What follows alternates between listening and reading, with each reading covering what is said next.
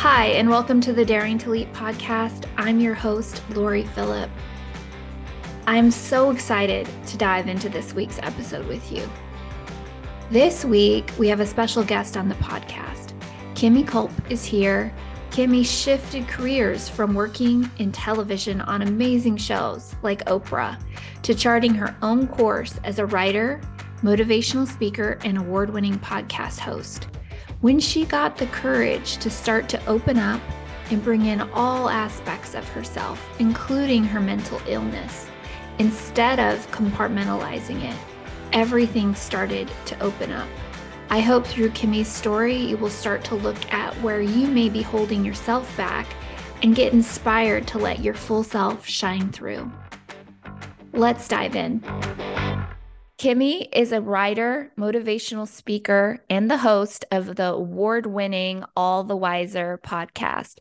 Kimi's unique specialty is identifying and developing stories with soul. She has traveled the world interviewing hundreds of people and creating content that motivates people to live a happier, more fulfilling life. Welcome to the podcast, Kimi. Thank you so much. I'm excited to be here with you. Thank you. So, I wanted to dive in first to talk a bit about your career journey. As I understand it, you were previously working in media. Tell us a bit about your journey and why you decided to make a shift. Yeah, so I was working in television and film basically right out of college. I was in journalism school in Boulder and a three weeks shy of graduating as a journalism major and Columbine the shooting at Columbine happened, and my professor happened to be a former CNN producer. So she grabbed three students and said, I need you to come with me. And we stayed for two weeks as interns for CNN.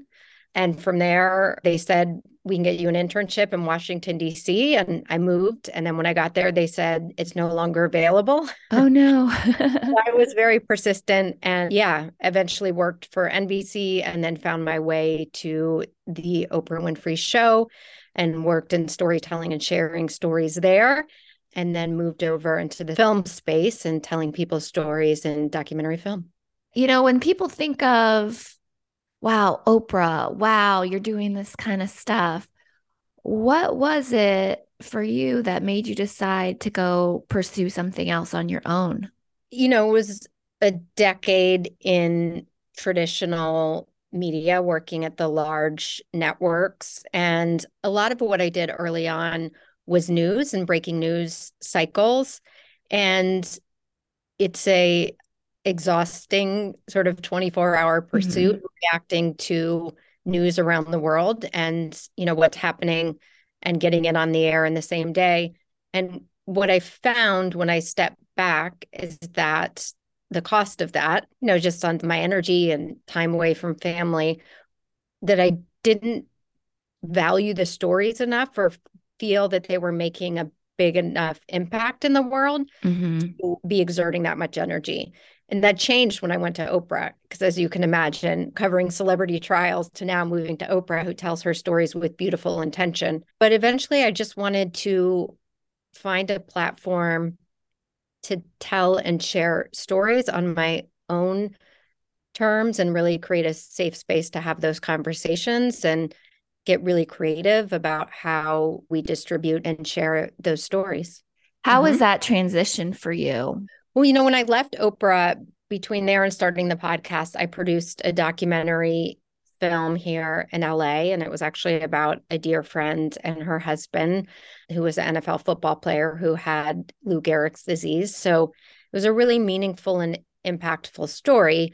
But at the end of the day, we were still working with movie studios and licensing footage from the NFL and, you know, lots of different players and stakeholders at the table. And the upside of that is you have incredible resources. You know, you have somebody in photography and somebody in lighting and somebody in music, but the pace of that world is pretty exhaustive. And the idea of going into podcasting, I was so drawn to, and that I think it would create more balance, create more opportunity for creative control.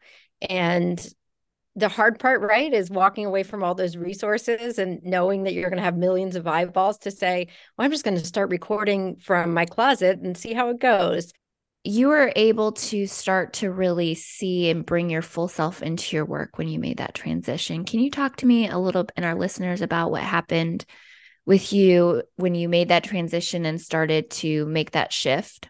My entire career, I was drawn to in the stories that really lit me up and stuck with me were about people who had experienced great adversity and suffering and pain and come out the other end, you know, wiser. And I was just so interested in deeply understanding how humans endure and what they learn along the way.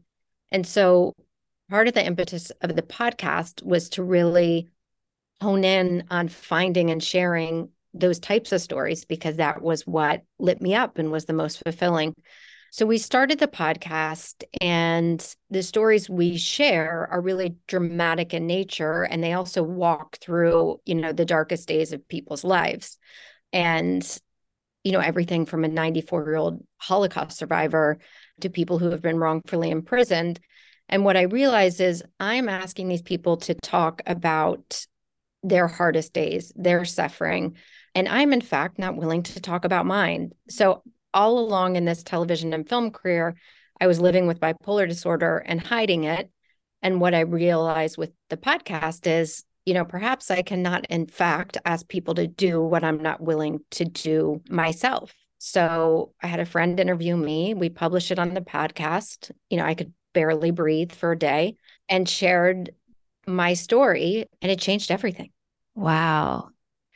How did that feel after sharing that and after deep breathing and the, oh my gosh, I just did that? What did it feel like on the other side for you? I had a ton amount of shame and secrecy, and I had a lot of narratives about I can't control how people experience this or how they think of me. Are they going to think I'm unhinged, unreliable, unpredictable? So I thought people would be repelled, and it was the opposite. People were incredibly drawn in. And I think my guest and these conversations, like they know I had done the exact thing I was asking them to do. And when I look back at my career before, I was so fragmented and compartmentalized because I was trying to show up as this creative, hardworking, high functioning, and dealing with a very real deal mental illness. Right. And so that energy and hiding it and trying to pull it together and trying to just show the one side of me with the mania sprinkled in, which would be celebrated because it's creative and productive, but all the depression I had to hide and hide my medications if I forgot them. And so with the podcast, all of that was let go. It was just, here I am. Right. And there was a liberation with that. And I would say, I frankly got better at my job. I applaud you for doing that. It's so hard. And we've had a lot of hard conversations on this podcast about certain things like guilt and shame and workaholism and things like that. And I found such a power in these true, deep, authentic stories because it gives other people permission, one, to know that they're not alone, and two, permission to start opening up about what's going on with themselves. So I know that somebody that's listening to this on this podcast is going to hear it and take something beautiful away from it. So I just want to thank you for that. For our listeners who may have also been compartmentalizing themselves in the workplace, I think it's very common when we show up to something like a profession, there is a certain mold that yeah. is part of the culture wherever you work. And it's a little different, you know, media, television, and film versus like corporate America has its own kind of mold. So you go in, and a lot of us try to fit into this mold. And it's kind of survival. But as somebody who's experienced letting that go and seeing the benefits, what kind of advice do you have for our listeners who might be interested in maybe taking that first step to let go of holding it all together? I think you're right. It's contingent on the environment and knowing your environment. And certainly you want to know that you're in a safe space or at least in a space that's working towards change and evolving.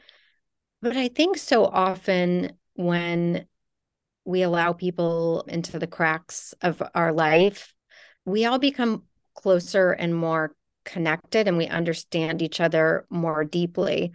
So, you know, some colleague happens to mention, yeah, it's been a long couple of months, you know, we've been dealing with our four year old's health or our teenager's been a really scary mental health, learning a lot about patience and grace.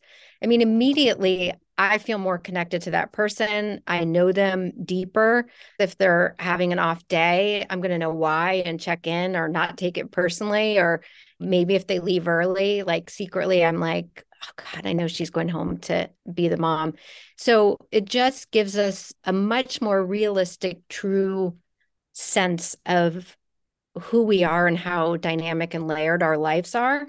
So I think it's a real gift. And then you never know who else in the room, in the company is sharing that same struggle. Right. Yeah.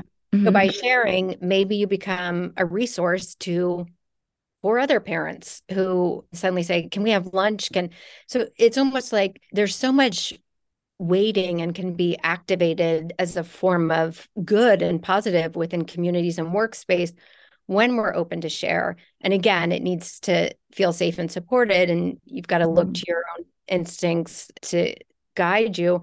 I also think great skills come from adversity. So maybe through some really hard thing that you became really good at focusing in on research and a health thing and figuring out and you can say you know my husband we just got through cancer and it's really taught me all these things one of the ways i managed it was this and apply it to a project as crazy as that seems but i think opening up has a long list of incredible benefits that you could not even imagine. Yeah, let's talk a bit about those benefits. What are some of the benefits you're seeing with this? When you're holding something in shame and secrecy and like in the dark, it's really hard to see it through a light lens, right? Mm-hmm. So I think in sharing, I've been able to honor all the aspects of it because of my unique brain and the chemistry of my brain, I think a lot of the work I've done in writing and television and film come from that unique brain and bipolar in particular, or at least it's heightened because of that. I think sometimes my productivity and those surges, it's a mixed bag, but there has been beautiful things created during those times. And certainly the depression has made me really deeply empathetic and again so drawn to understanding suffering and enduring and how people get through it because I had felt that and I wanted to know how to do it and do it better. So it's so intertwined with the work, the subject matter, the process. So it really allowed me to shine a light on all of it. When you started to get drawn to the story originally, did you see the connection yet on why you were being drawn to it? Because I see it now. And it's always like hindsight is 2020, but in the moment, you know, sometimes we are called to do something and we don't quite know where it's coming from.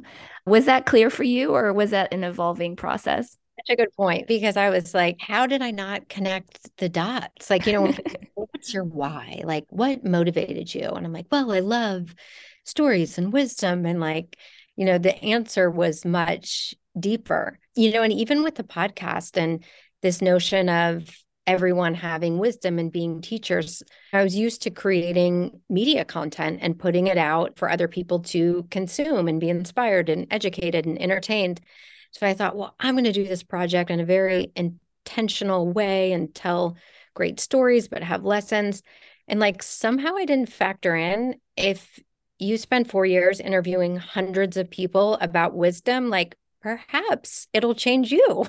like, yeah. Like, oh, wow. So, yeah, perhaps I'm growing as well. So that's been really nice. That's so cool. And in the end, that's what we're doing is growing. I think we're going to start to wrap this interview up.